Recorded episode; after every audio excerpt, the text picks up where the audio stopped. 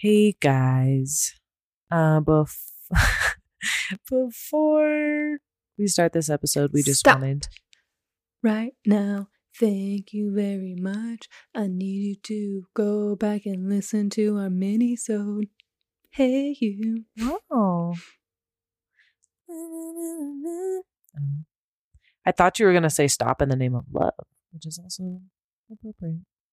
Stop in the name of love before you listen to James.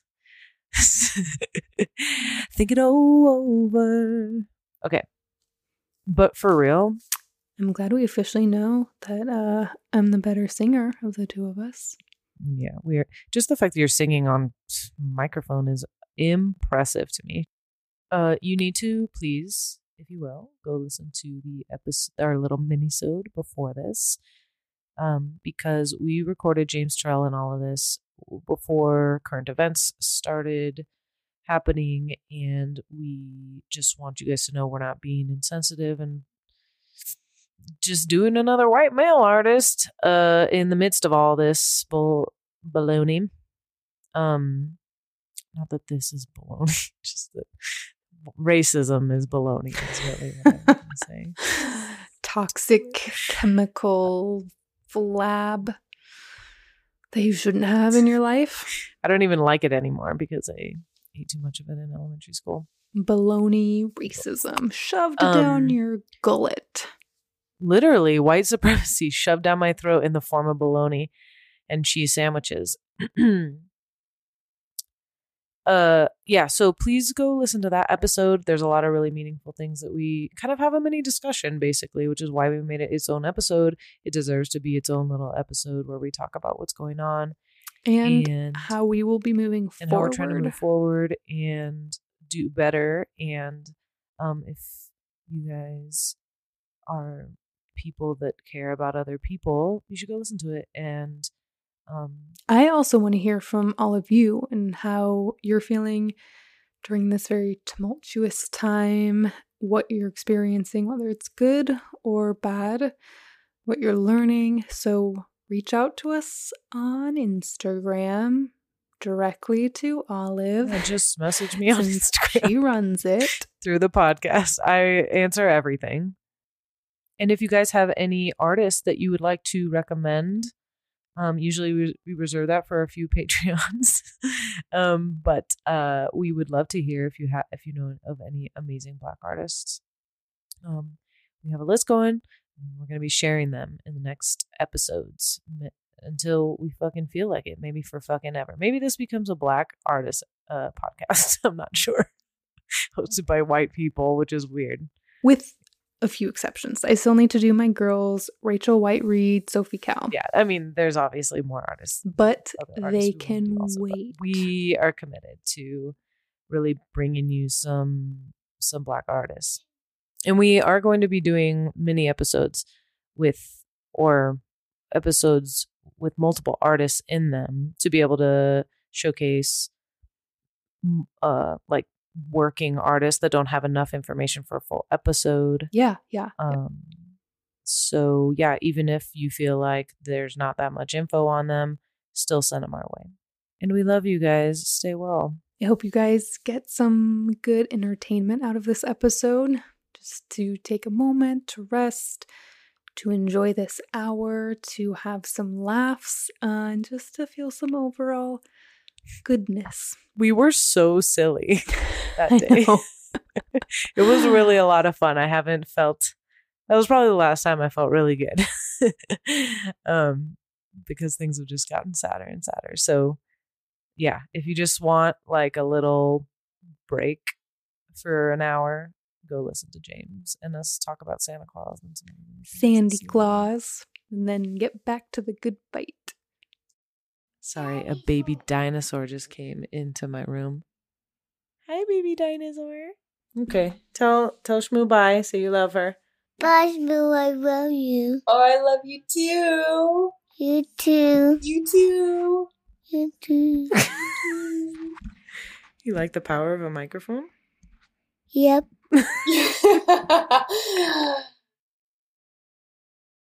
Okay. Uh, welcome to Middlebrow. Welcome. This is our show. It's called Middlebrow. Uh, this is my best friend, Lindsay Schultz. And who you just heard talking a second ago is my best friend, Olive Moya. Hello, Moya. Is my name. Olive Uh, Olive uh, Moya. Olive Moya. Do you remember Koyana Scotzi? No, I don't know. Koyana Scotzi. What? This is like that. Should I just keep talking? It's like the time last episode where I just kept talking. Uh, Anyway, anyways, this is go. our show. Hi. It's called Middlebrow, and we are a mostly contemporary art podcast hosted by completely average human artists. We talk about art. We try to be super, super interesting, and it's for artists. And we're not leaving anyone else out. Yeah. Oh, sorry. We're not Yeah. exclusive here. It's for people who want to know about art, but might be intimidated and only know Hotline Bling. We're not here to judge too much. Just a little you gotta judge a little bit otherwise you're not human you're like one of those floaty human beings that everybody wants to be friends with or to be like but really floating human being. well you know like floaty energy like where you're like oh i wish i was like that girl she's so fun and positive Mm, all the okay. time and like oh she just she'll never talk shit on anyone those people i always want to be like them and then i'm like are you dead inside um Anyway, that's what our podcast is about. and in this episode, this one is a good one. I feel like it was a great episode. I really enjoyed it. Maybe it was just a lot of laughter that you might have to cut out, but I enjoyed it. Okay, so we did this episode with Lindsay's partner in crime, partner in life, besides me. Mhm. I'm the other one, My my other life Mhm. partner. her real life partner, because I'm fake and I'm a. what if I was just a. wh- What are those things called in Star Wars? A hologram. Yeah, what if I was just a hologram? Just my best friend best computer friends with a hologram. hologram. what if I was just the paperclip in Word documents? oh my god. with the big And eyes. what if George was taking care of me and I thought he was my boyfriend, but he was actually my doctor? oh and my god. My like illness was seeing you as my best friend, and then I'm talking to you, and then it just pans kind of to the side and back, and it's just a blank Word document with the paper clip, and it's like a flashlight that's the mic. just just Can- recording a podcast. Hey, a slash doctor. Do you want to be on my podcast? He's like, sure. He has to come in on his off day for three hours to record a podcast with you and your paperclip friend. Oh my god. I feel like this movie should be written. It should be written and then be like very serious until the very end when you Uh-huh. pan over to see the paperclip. And then it's a comedy immediately. It's, it's like 90 minutes of a serious, intense, sch- schizophrenic movie. The and then it's ultimate a comedy. dramedy. Uh, so many good ideas. Yeah. So her partner, George, who is amazing. Yeah, he was great. He picked James Turrell as our artist. hmm And uh I hope you guys like James. I learned a lot about. I was doing research and I kept talking to him, and I think texting you, being like, "I'm so excited to Yeah. do this one," Uh-huh. because I learned a lot more about him than I knew. Would you have picked him to put on your list so- at some point? Yeah, I would because he's phenomenal, but I didn't know about his range of work so much, so I was a little kind of scared going into it, being like, "How am I going to explain an hour's worth of pieces that are all just identical light?" pieces you know Yeah. like here's a blue light wall here's a green wall light Yeah. you know like that only gets was- you so far I really liked it. It was great. Oh, so before we jump in, would you please become a follower on Instagram? Because it's I a I work really hard on it to she does. you she puts a thousand images. so much work. Also you kind of need it. We're at middlebrow podcast on instagram. Um if you could also maybe consider checking out our patreon. It would help so much. Follow uh subscribe and rate and review us. Okay. I think we're good yep i think we Um, are we hope you. you enjoy this podcast yeah enjoy james turrell and the famous Joge.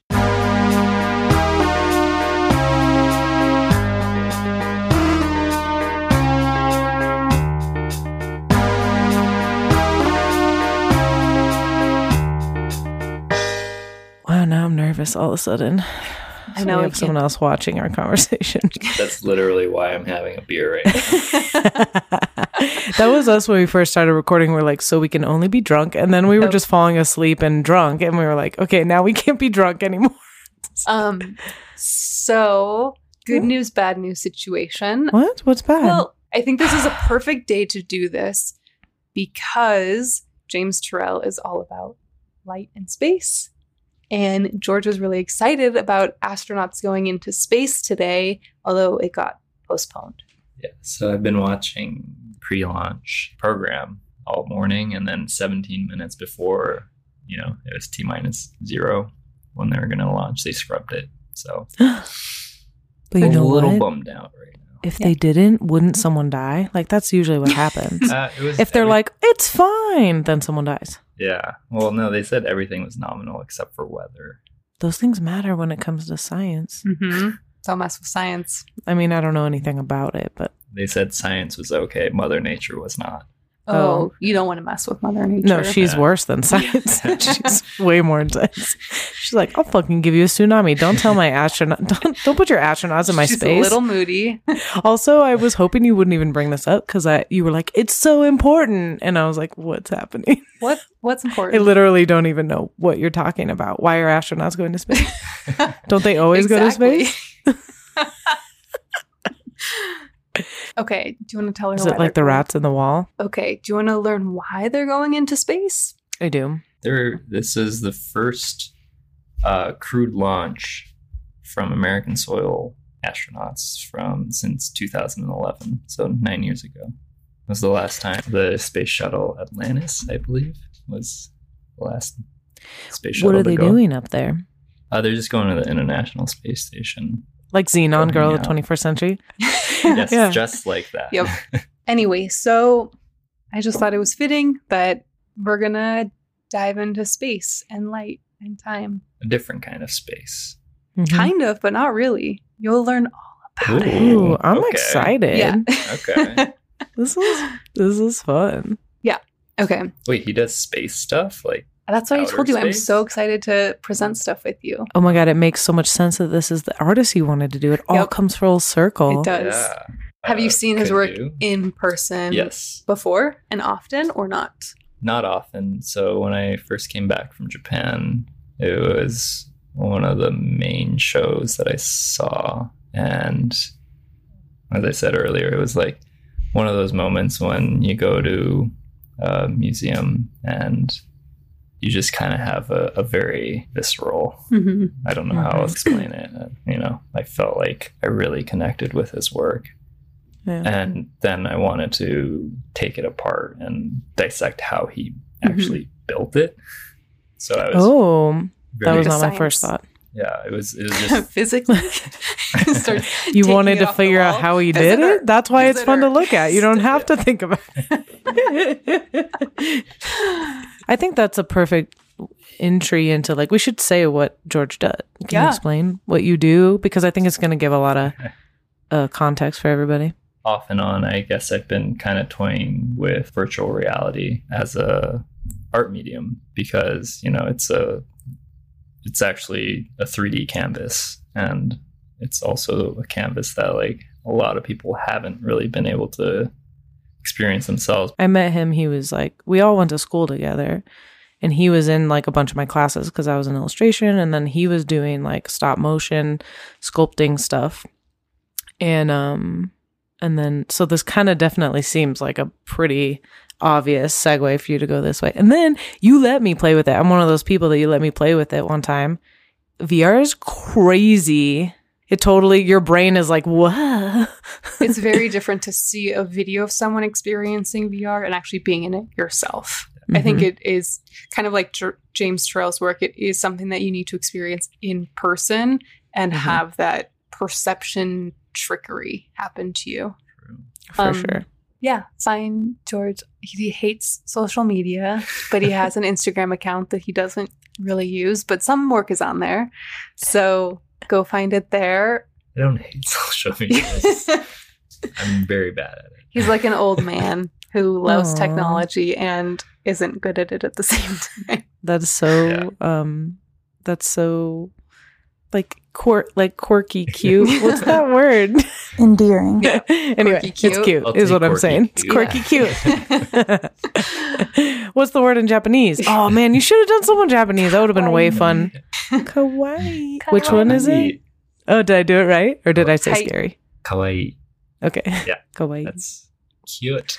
oh, That's your Japanese lesson for the day. This is James why Turrell is zero percent Japanese. This is. He's this actually a cowboy. It looks like. Doesn't he look like Santa Claus? He's a cowboy Santa Claus. He's like the coolest. Desert Claus. Yeah. desert Claus. Olive, have you ever seen Turrell's work in person? Did we go to a show at LACMA together? I've never seen it. I remember going and really wanting to, but I was broke and it cost like an extra $40 or something. Yeah. Or 20 or I don't remember. and so I didn't do it. And I was really sad because everyone else saw it. But and it was in um, Mexico City a while back, and I was supposed to go to Mexico City and I Hmm. didn't. So I've just been missing him. I will James one day, I'm sure. I get it. You've missed his work. You've been I missing miss, him. I miss his smell and his touch. I miss the clawsiness of his claws. I miss the His sand in his beard. It's your ear. I miss the tickle of the sandy claws. This is what you do with every one of your artists. Sand, That's why like the- sand's coming off of him. 'Cause he's in the desert. Everywhere you walk, it's just a path of sand behind him, like a snail. George, have you ever wondered why our episodes take four hours to record? I can see why. Okay. James Turrell. So he was born in Los Angeles on May 6th, 1943. Wait, so he was born right at the in the middle slash tail end of our involvement with World War II. Was it the Louisiana Purchase still at this time? How far?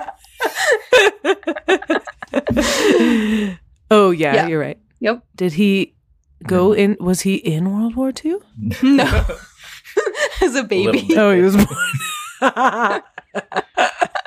he was a paratrooper in his little bassinet. like the Grinch. um, Okay.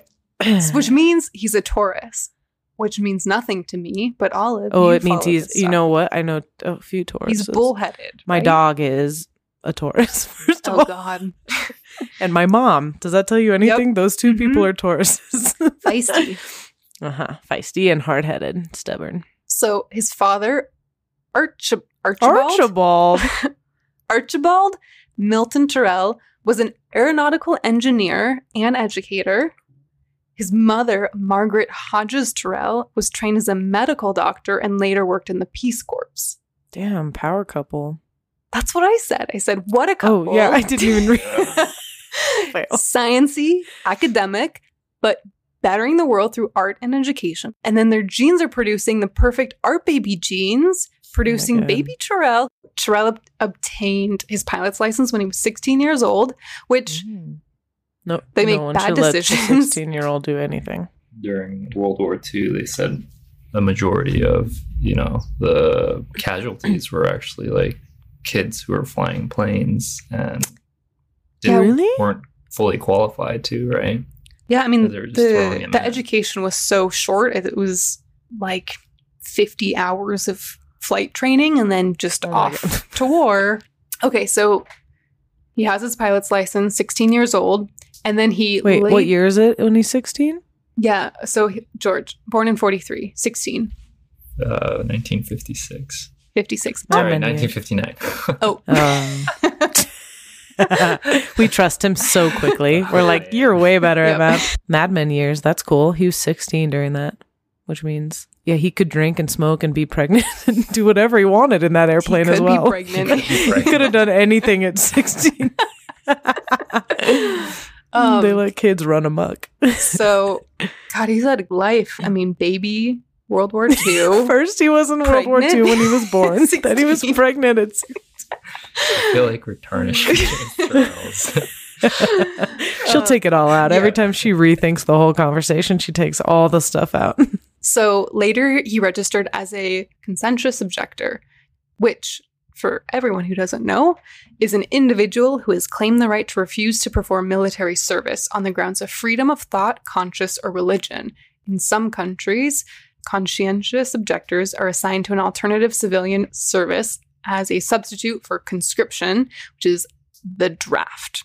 So he registered for that, like a alternative job to the draft during the Vietnam War. That was a fucked up war. Dates are around 1954 55 to 1973 75. Like the US got out of Vietnam War at 73, but technically it ended in 75. Um, and he ended up flying Buddhist monks out of Chinese controlled Tibet. Oh. And some writers, I saw one guy specifically online who said that he's pretty sure it was actually a CIA mission. So Turrell's part of a CIA Yes. operation. now he was in the Yeah. CIA? This isn't made up. Oh. From my. us. Um, but Turrell just called it a humanitarian mission. But he was in the Mm. CIA, Basically. and that he found quote some beautiful places to fly. That's all he Okay, cared about. well, That's definitely like a just- CIA scripted quote. Yes. And I found some beautiful places to fly. I feel like this is all you can say. Don't don't you dare make art about it. You'll be in trouble. He's like, I guess I have light left. I cannot use my experiences. I can't own light. super vague. I work in light and space. So That's for years after that, he just restored antique airplanes to support his quote art habit. In 1965, he received his BA from Pomona College in perceptual psychology. Pomona, Yeah. California. hmm Oh my god, that's right where I grew up. 1965. Yeah.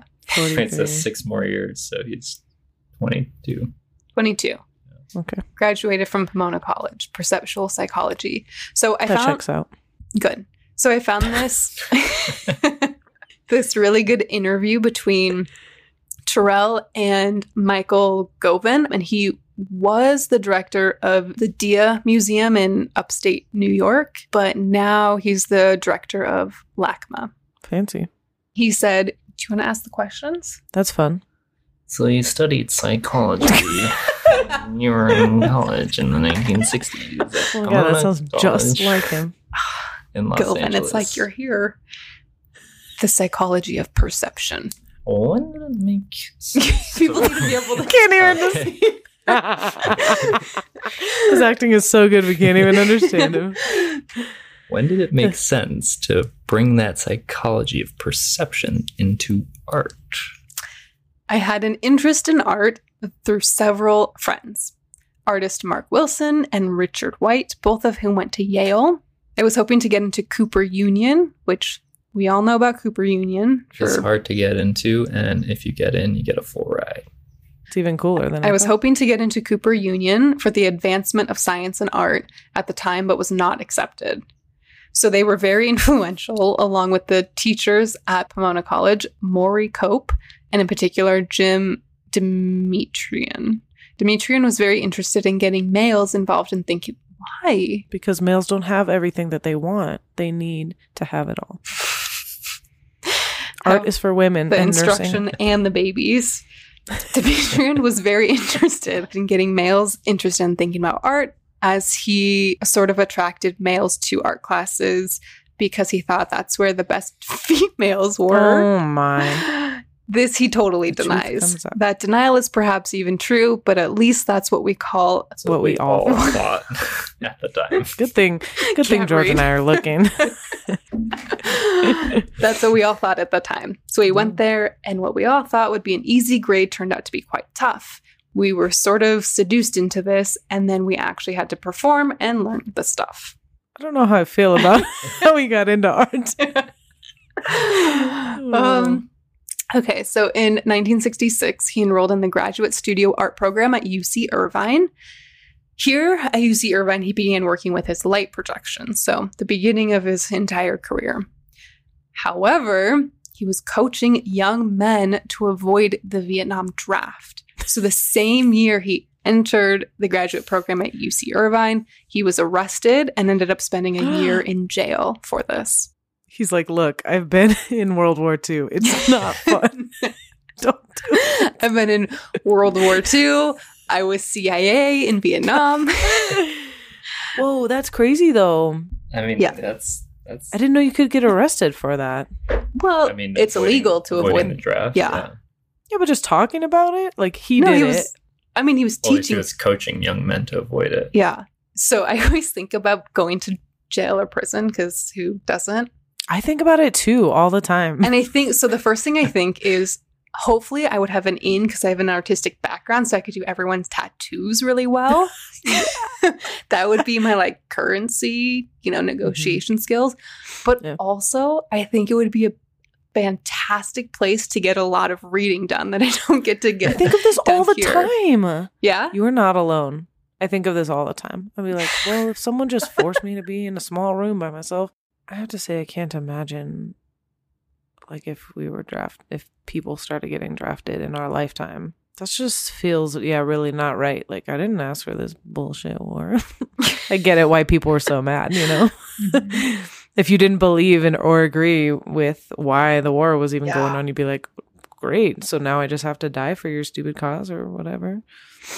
Like Vietnam, I think. Technically, If, like, Hitler flee to Japan? Oh, do you have dual citizenship? Goodbye. yeah, and then they like extradite me because Japan and U.S. are very close. So oh. I'll just be like, yeah, you don't, you got to go back. They weren't in World War II. I know so much about World War II. Some good history The there. whole world was involved. Check out our World War II podcast after this. So Terrell said, Yes, we Quakers find war repugnant and do not want to have anything to do with it. More so, we also help other people not be forced to, to participate in war that is anchored in this belief. We adhere to certain essential principles, mainly that everyone has a light in them, and we come together to find that light in us again and again. Wait, so you know that last sentence he said about you know the whole Light everyone has us. a light in them, and hmm we come together to find that light in us again and again. He even talks about like we Quakers, right? So like he's Yeah. I mean- he has some sort of. Oh, you'll be learning about Quakers. oh yeah, Really? Oh, yeah. Wait, What? I could not have pictured this going any differently. It's like Quakers and pilots and okay. pilot, Quaker, cowboy, Santa Claus. Yeah. Santa Claus. CIA. I could write that down. That's the. Everyone is going to listen to this episode just based on that, Nope. even if they don't know who he is. In 1973, he received his MA in art from Claremont Graduate University. So I guess he didn't go back to UC Irvine for his MA. And then in 2004, he was awarded an honorary doctorate by Haverford College. Okay, are you ready to get into early work? I'm so ready. He wait. He kind of honed in on his thing right away Yeah, while he's in college, Yeah. 66 or whatever. he really he's committed in to it. this light thing. That's pretty Whereas, like, impressive. Yeah, a lot of other artists. Well, like Anasui, I mean, it took mm-hmm. her like 20 years or something. Yeah. Turrell's not another good example for us to compare ourselves to. Oh, okay. Good to know. I'll just stop right now.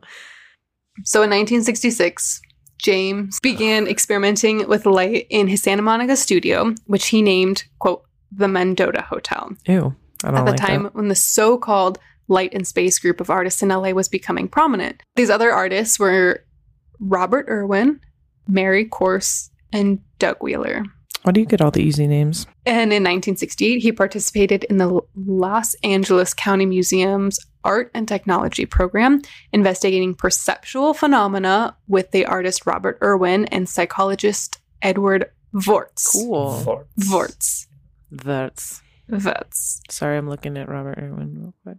Yeah. So Robert Irwin's stuff is a lot of like fluorescent, vertical fluorescent lights.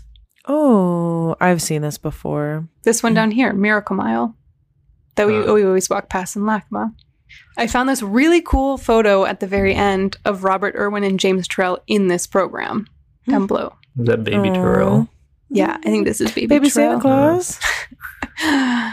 This is kind of a creepy photo. Like if they showed it in a murder documentary, I wouldn't be surprised either. Judging on the background, they're in like a sound. thing. Yeah, like a sound oh, chamber. Okay, Yeah. that makes it less scary. Yeah. They're just recordings. Turrell says, but you have to remember when I came into LA, LA was really exciting as this place that was involved in outer space.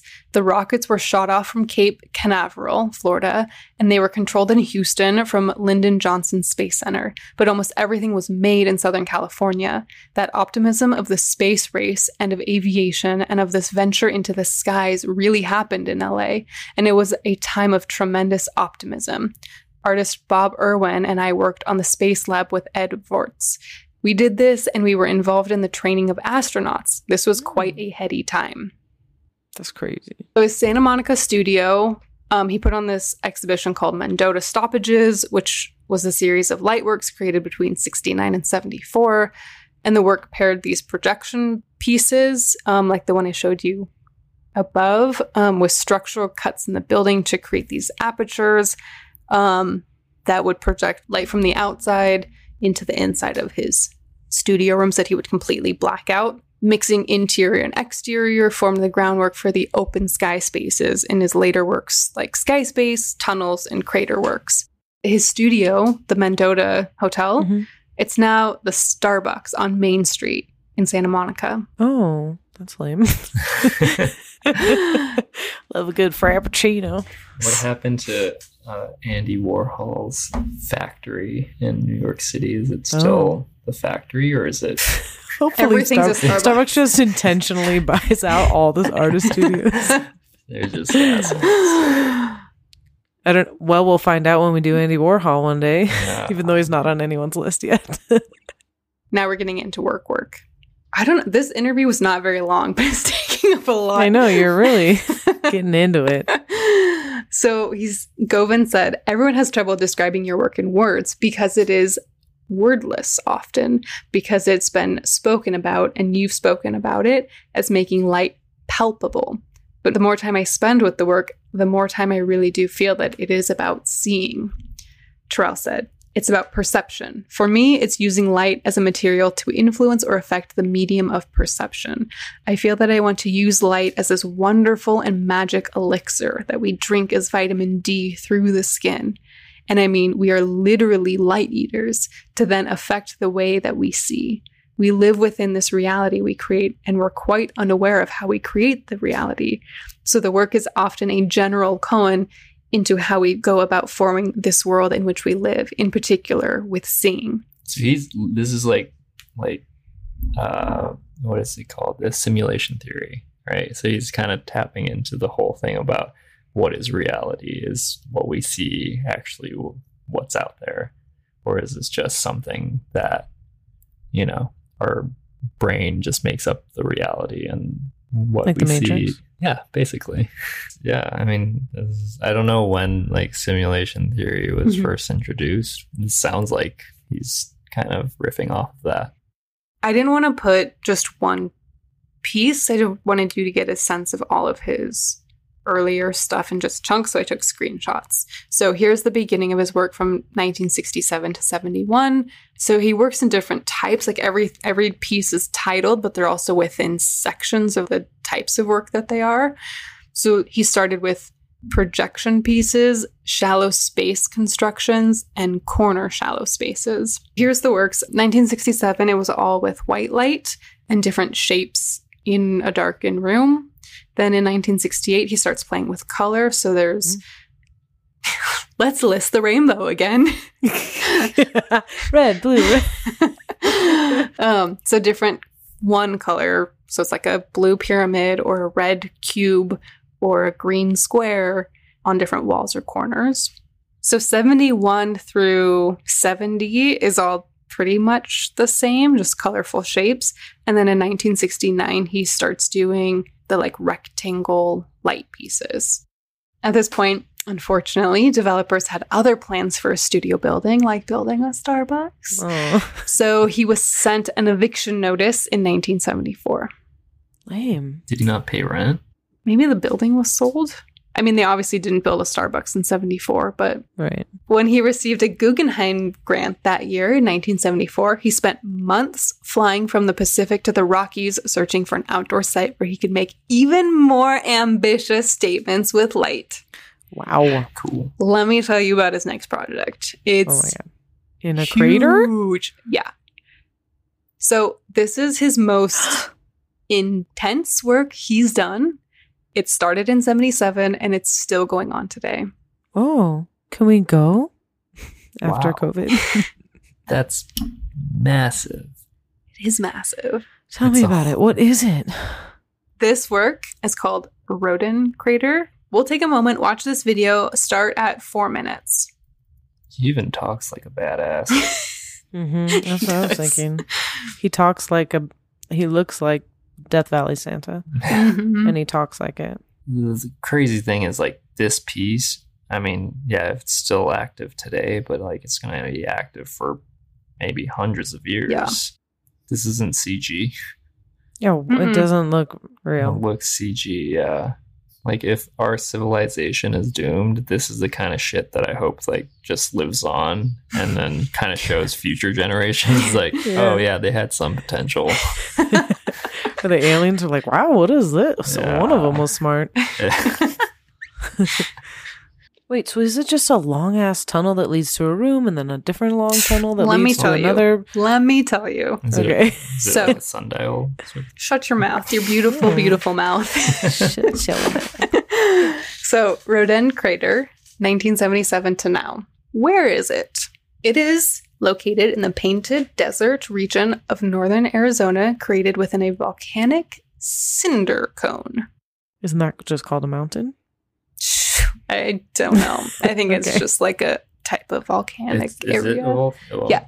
Yeah, I guess if Yellowstone blows, then this art piece is gone too. What is it? James Turrell acquired the 400,000 year old three mile wide, which is 4.8 kilometers for all our Australians, Who cares? uh, crater's land. He has since been transforming the inner cone of the crater into a massive naked eye observatory designed specifically for viewing and experiencing skylight, solar, and celestial phenomena. it's so cool. He's still making things in it. Yeah. So while his scale is epic, his goal is intimate to heighten our sensory connection to the cosmos. He says, I want this universe that we are in to become part of our personal space, part of our lived in territory. I'm looking for a grandeur that does not belittle you. Sorry, I need to interject here just because Yeah, like please do. the astronauts talk about going into space gives you a different perspective because you get to see the Earth and actually kind of realize that we're all on this basically the planet, the spaceship Rock. together.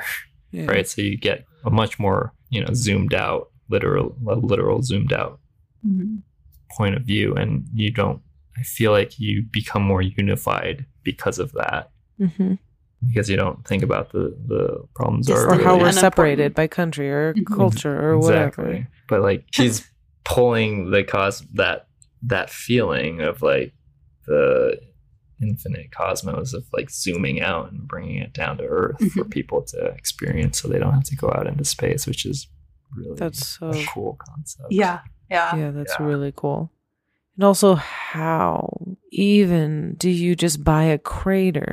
Yeah. then- Let me tell you. I guess I'll just fly around, find a crater, buy it. Well And he then didn't make it pay into um his rent Um, Yeah. He didn't pay his $125 a month. He's like, he's like, I got evicted from this damn hotel. So you know what I did? I bought a crater. suck it starbucks yeah, suck it. Can't buy my crater. There's just three Starbuckses inside of the piece. You can like stop and be like, "This is a mile long," but oh, I can have a frappuccino. That would be the ultimate fuck you from starbucks to james Turrell. he found the Roden crater named after an early owner, William Roden, and made an impromptu landing beside it in a single engine six seater Helio Courier. I'd love to just be a pilot and do whatever I want. I guess I'll land here. He said it has a very short takeoff and landing, so you can land in the desert without an airstrip, which is, he was just flying, doing that, you know, from the Pacific to the Rockies, came across it, and just landed right on next to it. He said, Turrell said, I was coming over the field from the west, actually about this time of day, about 4:30 in the afternoon in November, and the sun was just about ready to set, a little bit earlier in the winter, and I saw the craters in the field. There were two that I sort of looked at, and I saw this one. This is really beautiful when the sun hits it in the afternoon because you really get the red and the black, that separation of the two craters from the west side. And it really stood out. The nice thing about it was that it was off by itself, so it didn't have other volcanoes that would be in the horizon when you were inside of it. So I landed out here and just walked up into it and stayed overnight here. Just went all around it. Then I went into the county seat, which is Flagstaff, the next day to see if it was owned. And actually, it was privately held. So I thought, oh, I should be able to get this. That's another story. For only the CIA to know. anyway, that's how I found it. I spent seven months flying the western states, sleeping under the wing of the plane, and every third night staying in a holiday inn to clean up. And every site that I saw that was interesting generated new work or new ideas. So it was a really rich time for me. And here's him in his plane. Oh, dude, living the dream. Yeah. He's devoted nearly 40 years and a massive amount of his income to the crater, and he's completed construction on only about a third of his plans. So he's built Damn. these different chambers and tunnels inside of it for viewing these celestial events like the sunset, solstices, solar eclipse, and lunar standstills, framing them as images worth contemplating every bit as much as a starry night by Van Gogh. Clearly, I did not more, write that. honestly. Is this accessible to the public? Not Or- yet. Not yet. Not yet. Soon, maybe. Soon, he's only a third done. yeah, I'll, He's gonna die. We'll so, the first major phase of construction included the movement of over 1.3 million cubic yards of earth to shape the crater bowl, and the construction of the 854 foot east tunnel. I'm going to have a map, so we'll go through each component of it right now.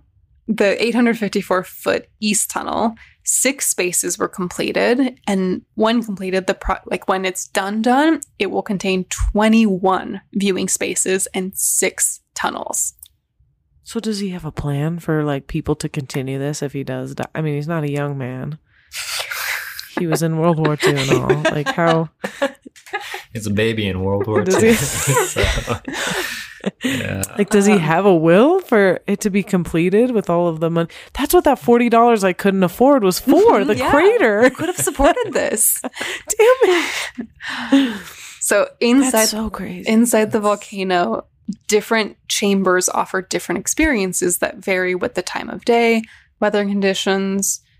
Many of the chambers are dark, so our pupils open. He says, We weren't made for this daylight. It's in twilight, in the light of the caves, where we see best. Mm, that seems like the opposite of how I see. Very mythical. So, one of the most dramatic experiences is the 850 foot long darkened tunnel, which leads to a room with a hole in the ceiling, one of his skyscapes, affording a glimpse of the sky. And you, if you stop midway down the tunnel um, and crank this large lens into place, the entire tunnel becomes a telescope, sending the image from that patch of sky at the far end ahead of you onto a large white marble disc behind you that serves as the screen. Stop it. This is like like sh- shit that ancient minds built over Yeah. thousands of Yeah. years, and he's just That's like, what it feels like. "Hmm, Yeah. I'm gonna build this temple that does these crazy contraptions. A space temple. yeah, where it's That like is so cool. something you'd find in a video game, Right? Full Yeah. puzzles. Yeah. And then like And now the- we're the just thing boring just like, and we're like- flips into I took a video of it. I think it's fine. You know. Although he works in the American desert, Turrell does not consider himself an earthworks artist like Robert Smithson or Michael Heizer. He's kind of like Wolfgang. He's like, I work with nature, but don't call me a nature artist. He says, Why is every artist like, don't tell Don't- me what I am? don't label Almost me. every. Or in Clifford's case, don't talk about me. Yeah, just all. don't talk at all. Stop talking. So he says, you could say I'm a mound builder. So specific. I don't know if that's What are you, an better ant? than an earthworks artist. No, I think he just wants it to sound rustic. Yeah. I'm a mound builder. if it were said in his voice, it would sound right. Yeah. Mound builder. Can you read this in his voice? Go. No, that's all I got in me. You could say I'm a mound builder. I make things that take you up into the sky, but it's not about the landforms.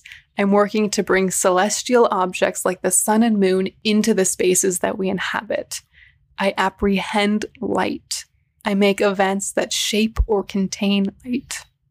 I make events. That's cool. So he's basically a party planner. He's a- Uh, Party planner for life. a lights make- party planner. you can't have parties because all his friends are in the CIA. I will not let it go. CIA jokes forever. I just Selling skyscapes to wealthy collectors at costs up to seven figures. have- selling the sky. It's the it's best. the biggest prank. Yeah, it's such a scam. These wealthy collectors. It's just like the candy Just thing. I'm gonna sell you a bag of candy.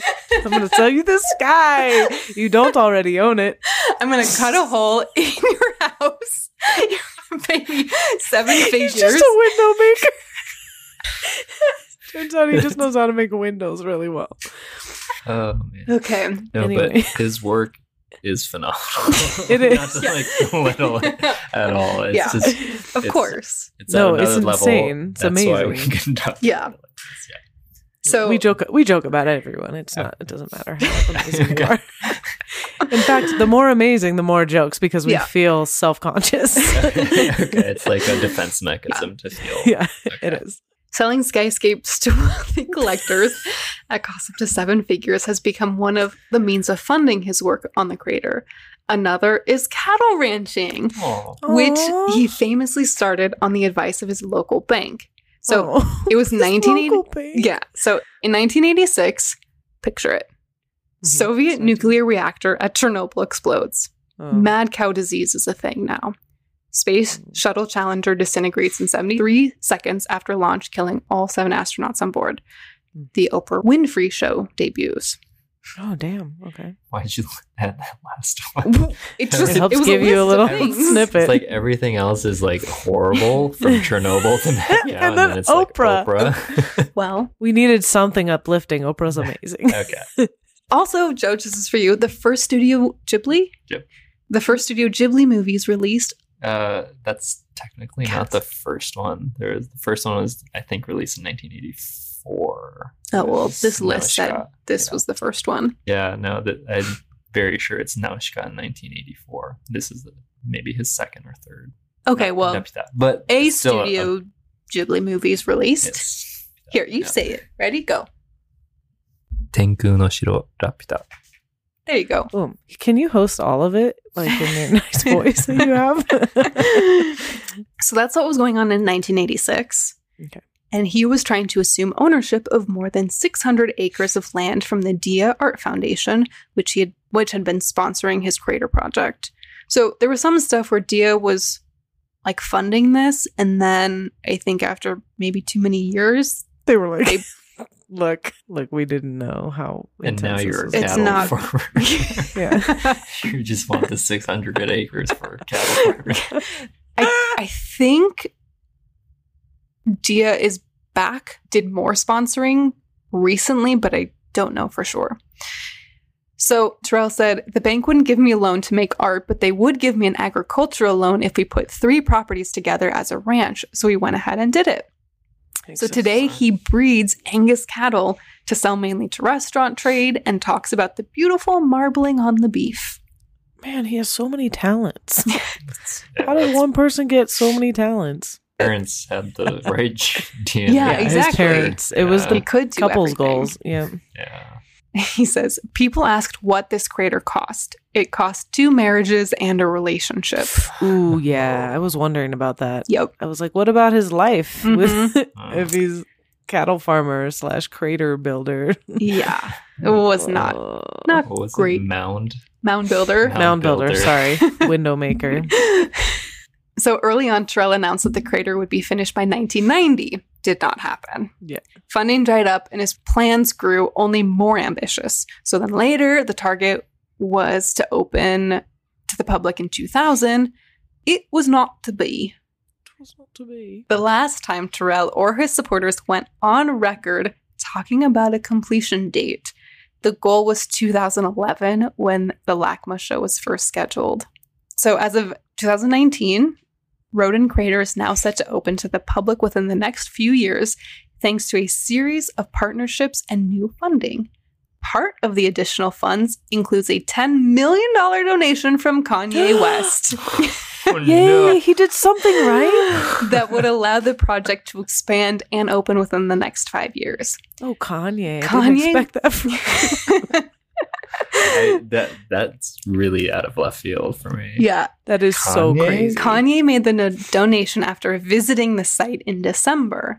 Only a small group of people have experienced the crater, and the new funding will jumpstart the updated master plan, which includes a restaurant, visitor center, cabins, and a light spa. So there's a place like this in Japan on Naoshima or Teshima, I forget which one. Mm-hmm. Um, but basically, it's called the Benesse Museum, and it's a museum with a hotel built into it. Oh, is this the one that we were going to go to? Yes, Where's this?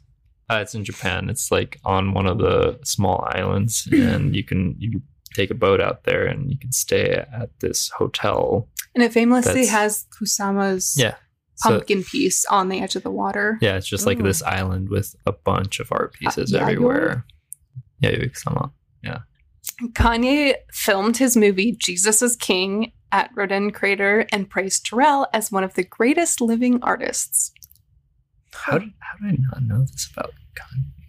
I know that's crazy. You know what though? That's totally his personality to just be like, see a thing and be like, ah, at Yeah. it. You know, ten million dollars, just have it. It's amazing. You know.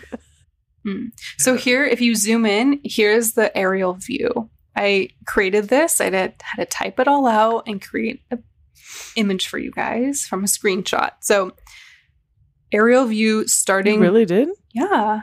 Damn, that's so much work. Okay. So, starting Thank you. from the left of this image, there's the amphitheater with stage sky space. And then you start walking down the tunnel and you hit the north moon space. And then you keep walking. And then you hit the crater's eye and the crater bowl. And then you keep walking and you get to the east portal. And then you walk down. This is the Alpha East Tunnel. Then you get to the Sun and Moon Chamber. And then you get to the Fumaro, Fumarole spaces. Then this is the telescope tunnel. And then at the end of it is the East space. And then down here by itself is the South space. And then way up here is the North space by itself, too. And then there's gonna, you know, all these So little those two you have to walk outside to get to. I think so. I think the this, rest are yeah, connected underground. yep. Just like looking at the outline, it just looks like you know a diagram of a cell. hmm Yeah. Just like cell nucleus. I won't go through and describe too many, but there's different rooms stairways that go up to the open cutout sky. Um, and then the tunnel, It's like a, a keyhole. Yeah, it's like a- That's exactly what I was repetitive thinking. yeah, like a Yeah. ribbed keyhole that Yeah. at the very end, like on one end, it's just this the marble circle, Mhm. and on the other end, it's a stairwell up to the circle, which is outside. Right. It's trippy looking. Here's some fun behind the scenes photos, which I thought were cool during construction. So building out these like huge spaces, and Wow. This should be open in the next couple of years, hopefully, thanks to Kanye. Thank you, Kanye. You did something right. uh, 1980. We go back in time. So this one's called Meeting. It's a sky space series. Boom. and he just said, We think the sky is blue. We forget to realize that actually we awarded its color. So if I can change your circumstance or your context of vision, then I can change the color of the sky. I wanted to see one of these so bad. Is this what you saw? What you guys no, saw? I saw a, a Ganzfeld piece at Oh. LACMA. Okay. I've heard these are crazy. Where you just stare. Mhm. Like I read someone's talking about it, and it was just like Yeah. the trippiest. It's crazy. So, Meeting was the second sky space that Turrell constructed and the first in the United States. It was originally commissioned in 1976 by PS1 founder Alanna Heiss for the museum's inaugural exhibition. And then it wasn't actually made until 1980, and then it wasn't actually seen until the opening in 1986. And in 2016, Meeting entered the collection of the Museum of Modern Art. He talks a little bit about Quakerism here. So Govan says, Yeah, it's interesting how the Quakerism has come through your life in so many different ways. The sky spaces are meetings. And Turrell says, Yes, they are meetings. The first one was named Meeting, a site specific and the installment of PS1. Um, I sat in it and I realized I'm making the meeting I always wanted to see. Because when I was a kid, I used to think about this idea of a convertible. Is a meeting like going to church or something? I think so. Okay. Yeah. They like meet in a room and I think it's more like a meditation, I believe. So remember the 57 Ford, which actually retracted the metal roof back into the trunk? That's a little bit wild for a Quaker kid sitting there in meeting, thinking about how a roof comes off. But thoughts go everywhere when you start to meditate. There you go. The first five or 10 minutes of meditation always has these rather fertile thoughts. It's an exciting time, just like when you awaken. A Quaker who meditates, or are meetings things that Quakers normally do? Yeah, it's a Quaker thing. Really? hmm I had no idea. I I- thought Quakers were like a different version of Me too. Christianity or Yeah. Catholicism. Yeah. I mean, I guess you could describe it's just like how you describe it, right? Prayer is basically meditation, same Right. idea. Well, it just shows my ignorance for religion. Yeah. all of us. So Govan said there's a deep sense of light at the heart of Quakerism. I know that from my own high school education at a Quaker school.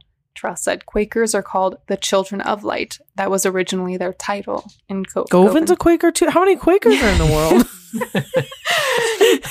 Govan Two Quakers found each other and Wait, I thought had an Govan interview. was the interviewer. He is. He, He He's is. also a Quaker. Well, he went to a Quaker school. I don't know if he's technically a Quaker, but I think I might be secretly a Quaker. Govan said, and you talk about the idea that Quakers find the light inside. Turrell said, Yes, you go inside to greet the light. That's what my grandmother always used to say. Quakers always don't use words like Sunday or July. These were pagan names, so they would never use those words. You go to the first day of school and it's first month, first day. They're crazy people. Govan said, You people. Turrell said, Well, yes, I have to say that. I have to admit that. That's funny. Um, only only they could have this conversation together. yeah. you But people. It almost sounds like kind of like uh, what is what are those uh, special schools where they don't give you you know classes with like Oh. structure? Oh. Waldorf, Waldorf. Waldorf Yeah. school. Uh huh. Yeah, I would like Quakerism. I was just gonna say I kind of like it. I'm down. Yeah. Well, you only know that they meditate in light. There's Yeah. probably other stuff to it. That's really oppressive and weird. There's not. Otherwise, there'd be more Quakers. I feel That's like. true. Here's a shallow space piece called Razor from 1982. It's like a super dark middle range blue with a, a rectangle of light and then the same color blue. I don't even know how to explain this. It's just like a blue wall with a white White rectangle. of rectangle light. cutout. Yeah. Of Yeah. like a very thin rectangle cutout. Yeah. Yeah. And the only reason you White can see it's cut out is just because there's like little streams of light coming from like the corners a Mhm. little bit, or it's a little glowy. A Turrell shallow space is viewed from the rear of a large room in which controlled lighting changes the viewer's depth perception. So, how it works is a secondary wall is constructed in front of the back wall, revealing a sliver of fluorescent light. By isolating light within a specific architecture, the shallow space constructions play with the viewer's perception of space and seem to alter the perception of the room. Now you know science. I'm trying to go through and like give an example of every type of his work. So I'm skipping a ridiculous amount Everything. of pieces. but, you know, so here in 1983, here's an aperture piece called Danae, and it literally just looks like a flat blue screen. It looks like a project, like a projector that hasn't been like the movie yet? hasn't been put in yet. Yeah. Yep. Yeah, and they come in different blue rectangle. colors. It's not for this piece, but I saw this on a article which was explaining how it's actually made. So like blueprints of making it, which was cool. When you walk up to it, can you see that? Like So when says- you walk close to it, can you be like, "Oh, it's inside"? I mean, if you're at a museum where they allow you to kind of like, I don't think you can go enough, that close to these pieces. Oh, I'm not sure about an aperture piece. I but walked to like you know a point where you can kind of see that there was an Something. inside. I was able to see the LED lights here. Oh, really? yeah, but it's still like you know, you, yeah, unless you really stick your head in Yeah. The piece, you're not gonna figure out how it's made. The Turrell Space Division, which is also called the Aperture Works, consists of a large horizontal aperture which appears to be a flat painting or an LED screen, but is a light emitting opening to a seemingly infinite light filled room beyond. and the color just is like There's different colors. from a color light. Yeah. Okay. Yeah.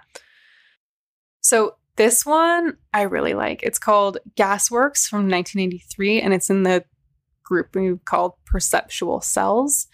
And his Perceptual Cell series are Mm. enclosed autonomous spaces built specifically for one person to experience at a time, in which one's perception of space is challenged by light. So there's an attendant that like puts you on this bed thing and you're on a metal tray and you get pushed into this sphere like you're gonna get cremated but with light and you're in there for 12 minutes Whoa. um but it's padded so you should be comfortable for those 12 minutes except for if you're thinking so about badly. if people like have lice It's like a sensory deprivation. Type. Mhm. Yeah. It changes color. yeah so it changes colors i have a picture there's like a pink room filled one a blue one and a green one there's a video it actually like pulses light which makes me think that people can easily get a seizure I don't know if it feels like that when you're in it, but so here's Yeah. what the description said from like a sciencey guy in the video.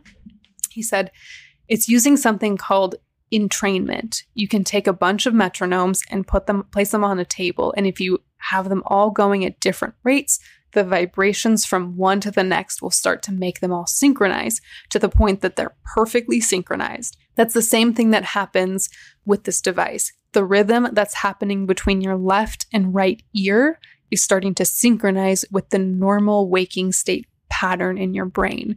And once it does synchronize, they slow down. So it's trying to bring you to what's called an alpha state.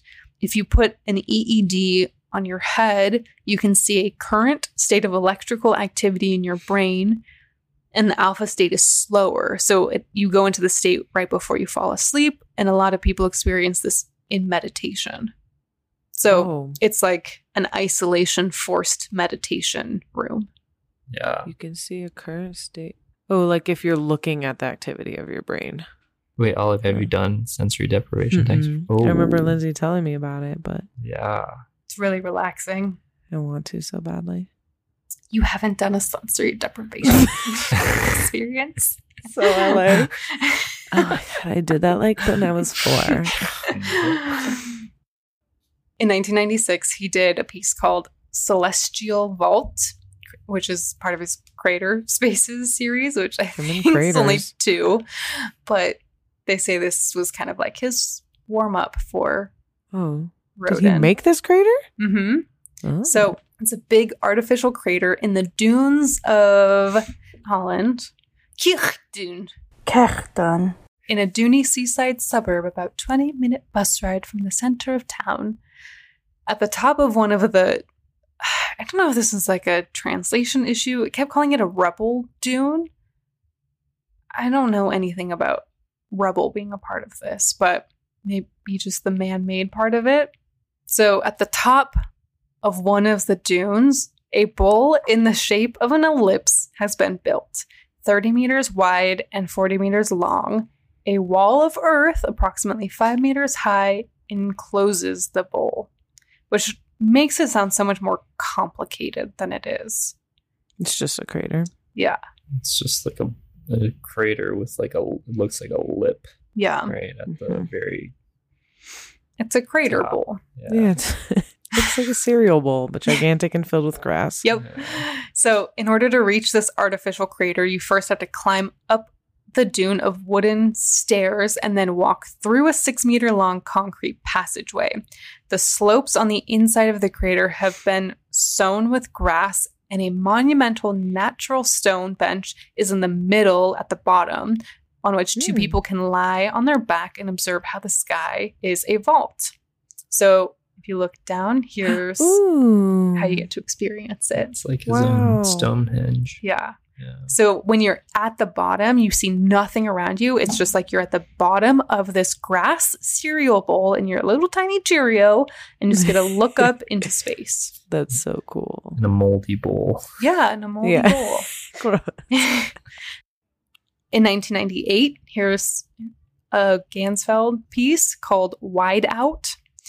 And this is just a single color light that like fills the room basically, works in which the space or room is completely filled with homogeneous light and free of objects. So Turrell said, for me, this thing with the. Ganzfeld pieces in particular, I'm interested in this new landscape, which, which is without horizon. This landscape without horizon is very like IFR flight, which is instrumental flight rules in flying versus like visual flight rules. So it's like flying with sight versus having to use instruments. So if it's like Okay. foggy, or dark, yeah. things like that. So it's very much like flying IFR, which you don't enter naively. I've also had to deal with people who've fallen in one of my works because they feel disequilibria, What is that? Like a fancy word for dizzy. dizzy? That's what I was just thinking though that I was looking at those stairs in that photo and I was like, "Oh, I feel like I'd fall down those stairs for sure cuz it just doesn't feel natural. It feels all like ugh, otherworldly and stuff. Do you think it's uh, Are we disorienting? having- yeah. Do you think I mean, I think that's part of the the point with- being having your eyes and perception played with, being all in one color, devoid of object. So, so do you think it's disorienting because it's monocolor? Yeah. So, if there were two light sources, two different light sources, would it be less disorienting? he says kind of goes into this conversation here. Govan says, in the Ganzfeld works, the viewer enters a space of pure light with no discernible depth or direction. Early pilots fell out of the sky when they were in the clouds before they had instruments to tell them which way was up. Turrell says, yes, also in terms of disequilibria, it has more to do with vision than with the inner ear. Govan said, it's the brain being confused by vision. Mhm. And Turrell said, This world that we inhabit has a lot to do with the reality we form through vision. So I'm very interested in how we create this world that we inhabit and General Cohen's nudging us into this newer landscape and the landscape without horizon, without left or right, up or down. I mean, if you take images of my work, they are often printed backwards or upside down, but it's okay. They're the same. What difference does it make? I've always been interested in celestial vaulting. I've been interested with taking out the horizon. So it is a new landscape, this new place that we are headed. And it's a little like cyberspace, but on this idea of flight. One of the most interesting things about the challenge of flight and the plan view of the Earth as opposed to the maze of being on the ground is that one of the first things that happen is you can see a hundred miles and you can't find the damn airport because you just don't know how to think in plan view. It's taking your thinking to this other level. This happens in flight, and this is what art does. Art does take us to this next level, whether it's aesthetics or whether it's even about common objects or whether it's about the art of advertising or the things that are around us all the time. It takes us and broadens our perspective. I like how everything circles back though to like who he is, how he grew up flying, mm-hmm. his, Yeah. his parents, and then it's just it's completely shaped who he how he thinks. In 1999, here's one of his tunnel pieces called The Light Inside, which is futuristic looking. It's Mhm. like a walkway, and on either side of you are these huge color pieces. So you like walk through a blue tunnel with like it almost looks like a digital where the Yeah. lights are at the end. It looks very like Tron. Looks like Tron. Yeah, that's what I was just gonna say. I haven't even seen Tron, Neither and it looks like Tron. Well, it looks like that uh, trailer really stuck with me. brackets. yeah. it does, Right. like the ones brackets, you. and then like the lights leading into it, or the I Looks like a video game. It'd be like enter here. Mhm.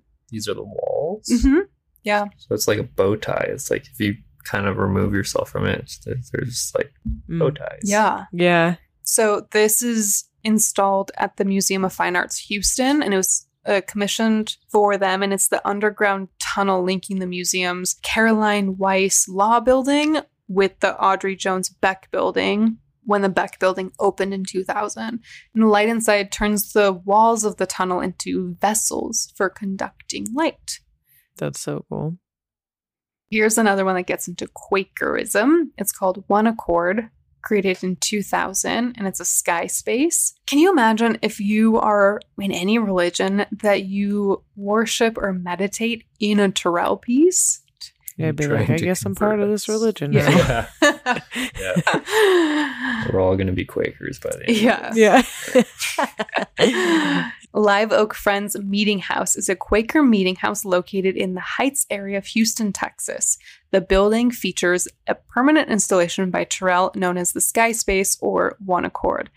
So it was originally just called Sky Space, but then he started creating so many of them that they renamed it One Accord. It has been described as an architectural idealization of Quaker testimonies like peace and equality.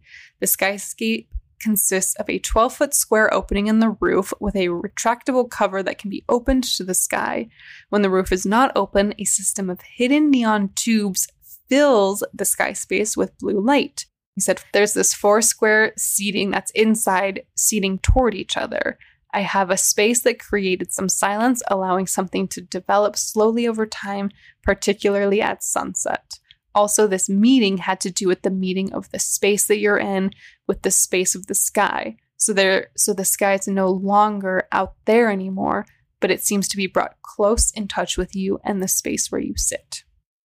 Okay, so I'm going to skip down to AMRTA, Amerta, 2011, which is another Ganzfeld's piece.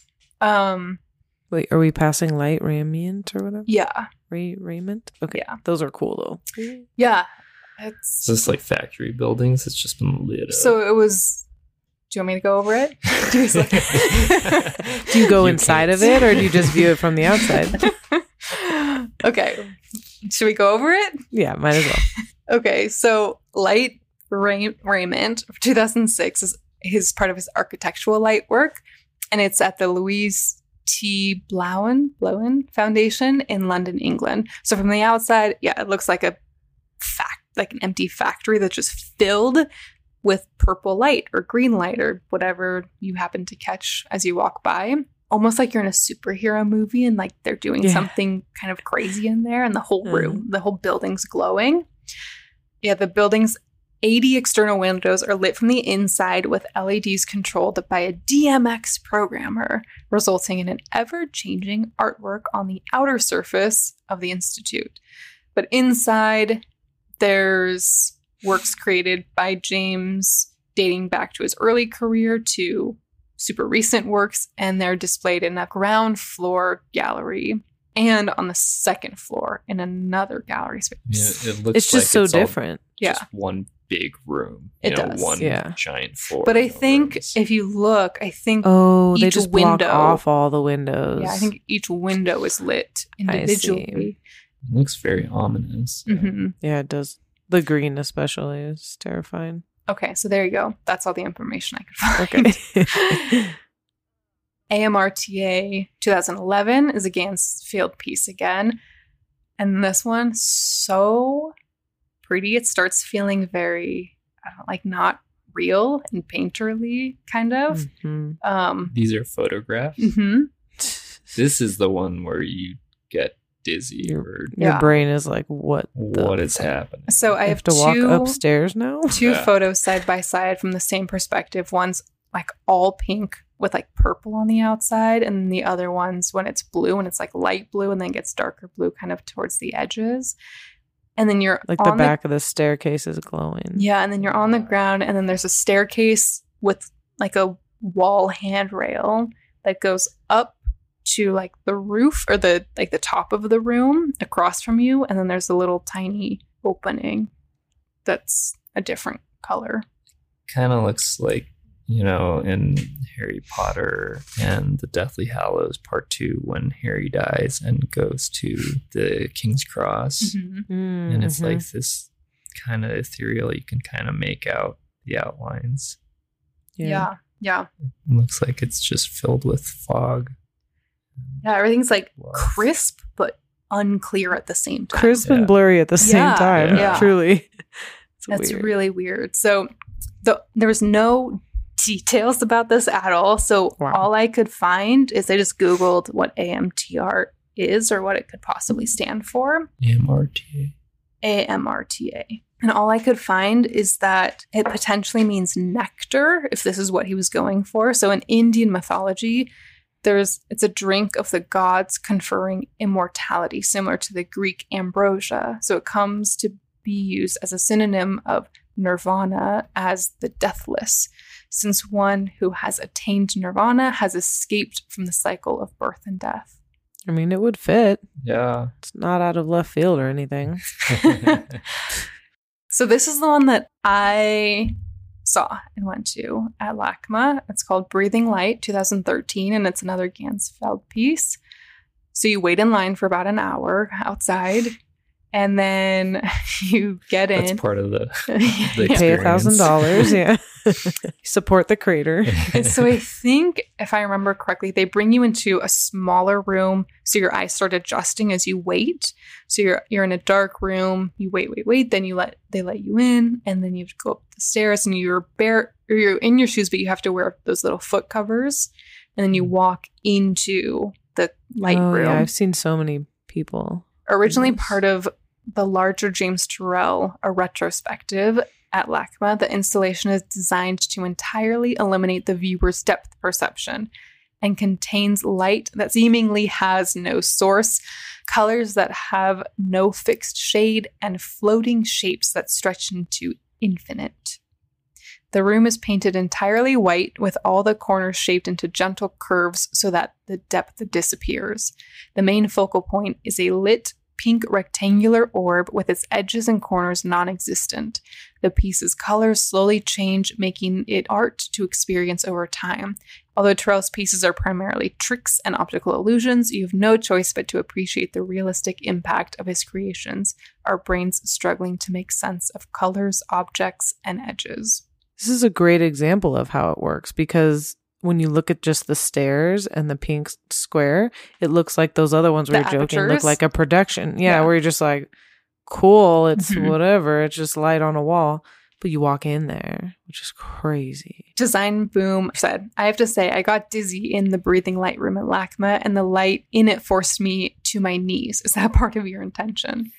James said, Yes, I touched I tried to create a whiteout situation in this room. This is diffuse light where there is no shadow, no horizon. Like, for example, when a pilot loses himself in a cloud. That's just not a nice, pleasant light. It is threatening. It's like being trapped in a cloud. You feel like in a cyberspace and lose your sense of gravity. You feel like you're in a light that you only know from dreams. I just love, ugh, I just love it how he talks about it, and it's so true. Hotline Bling Hotline bling. It can only mean one thing. 2015. Oh god, there's a wasp in here.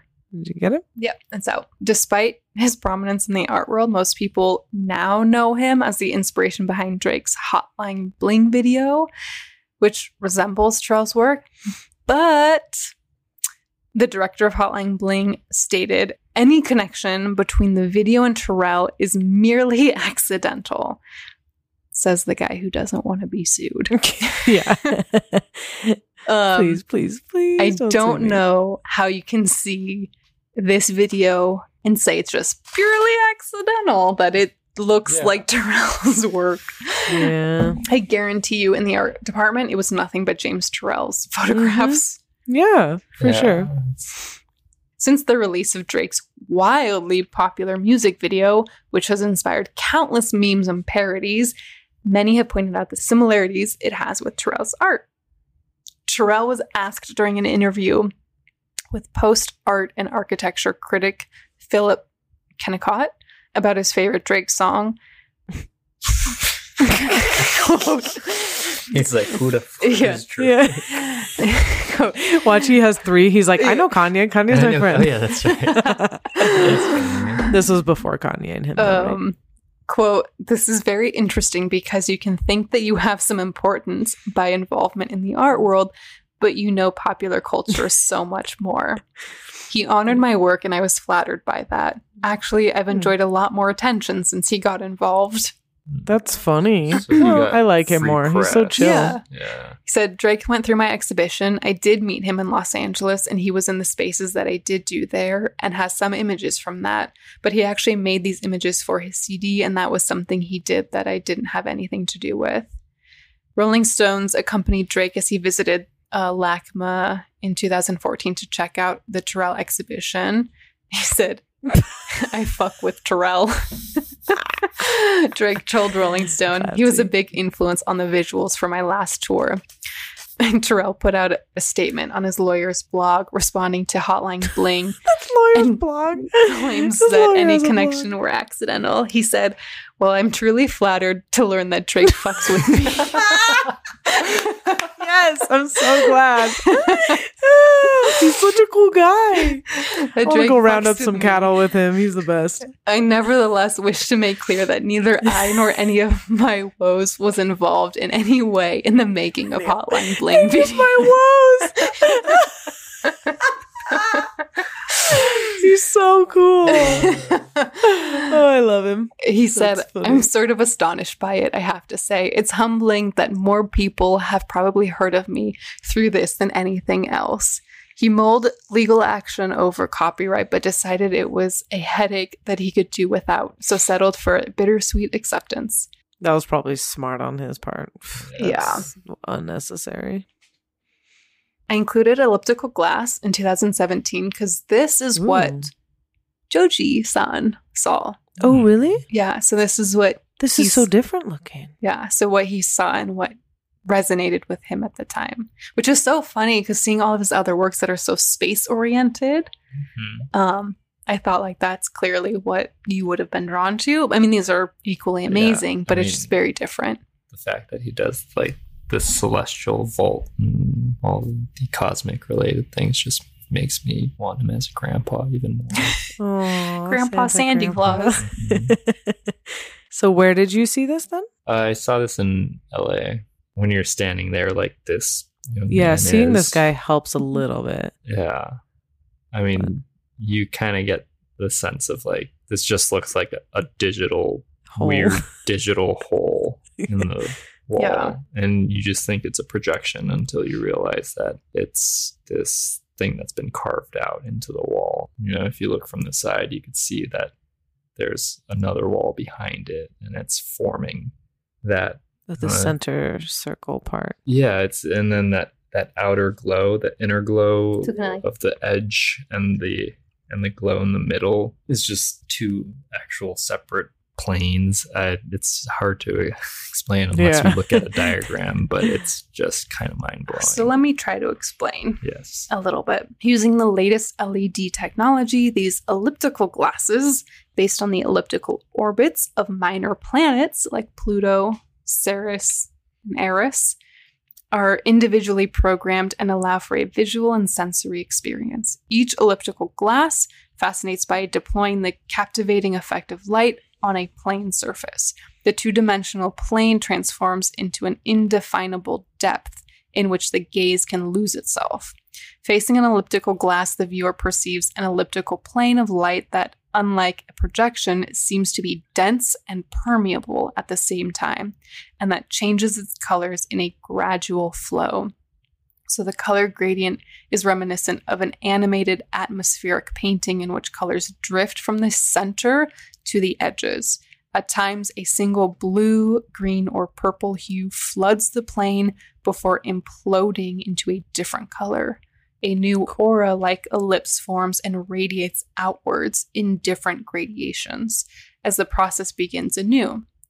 The sheet of glass is set behind a cutout section of wall, but is not level with it. A small gap remains, a narrow spatial zone that provides an additional dimension of depth. Each of the dominant colors, in turn, radiates out over the sharp edges of the elliptical opening and into the environment space, contaminating the walls and floor. I'm a little overwhelmed. I mean, it's the the engineering that goes into one of these things is pretty crazy. Yeah. so how do people buy? He doesn't make mo- So down people here, can't buy you'll these see- really. currently in 2020, here is Kendall Jenner with her new James Turrell in her house. Oh, good. So she's Thank God. posing with it all uh, super candidly. Kanye's just off off screen, like talking about his best friend. so the quote Is is Kendall Jenner related to Yeah, Kanye's Right. married to Kim.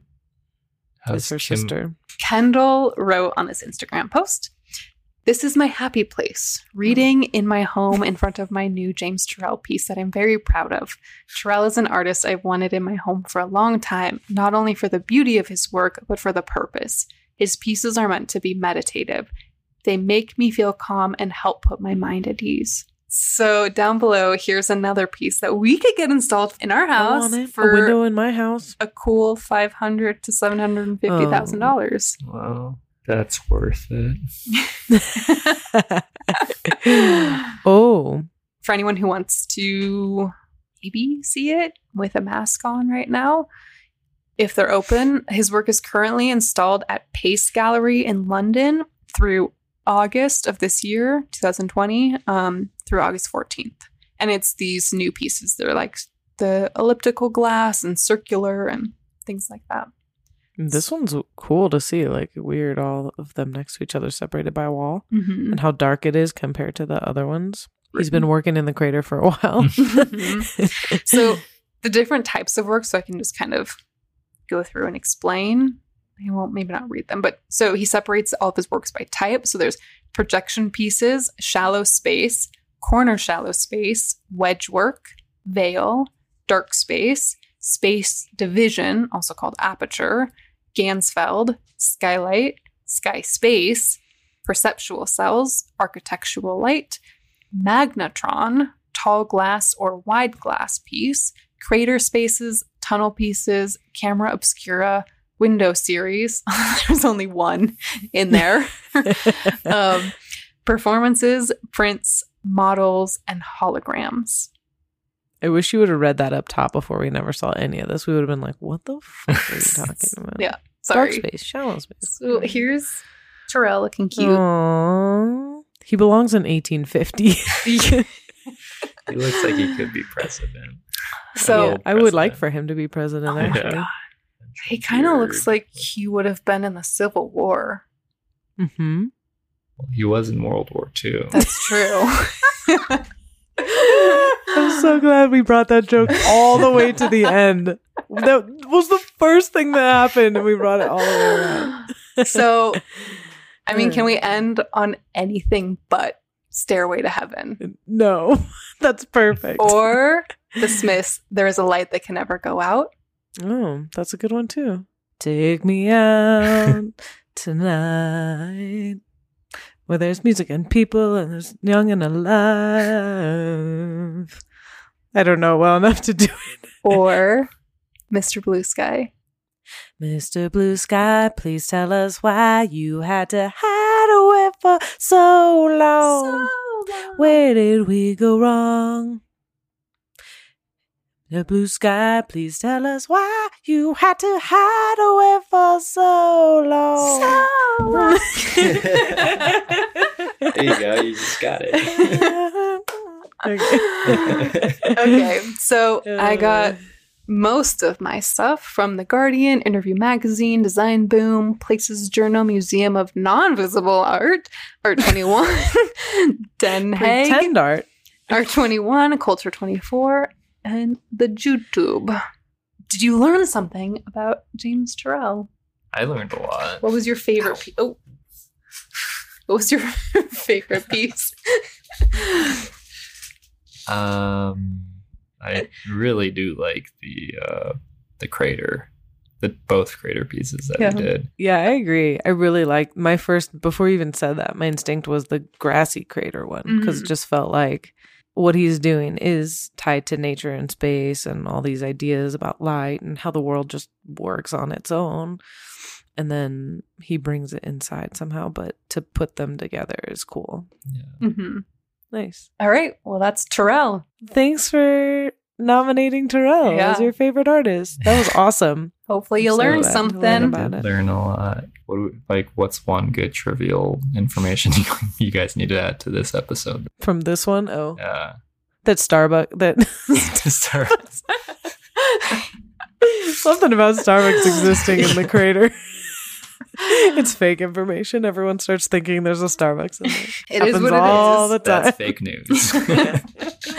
you don't come to us for facts. Yeah, uh, uh, literally, like once an episode, we're just like, anyway, you don't come here for facts anyway. Yeah. So How does this part work? we just go. Okay. Bye.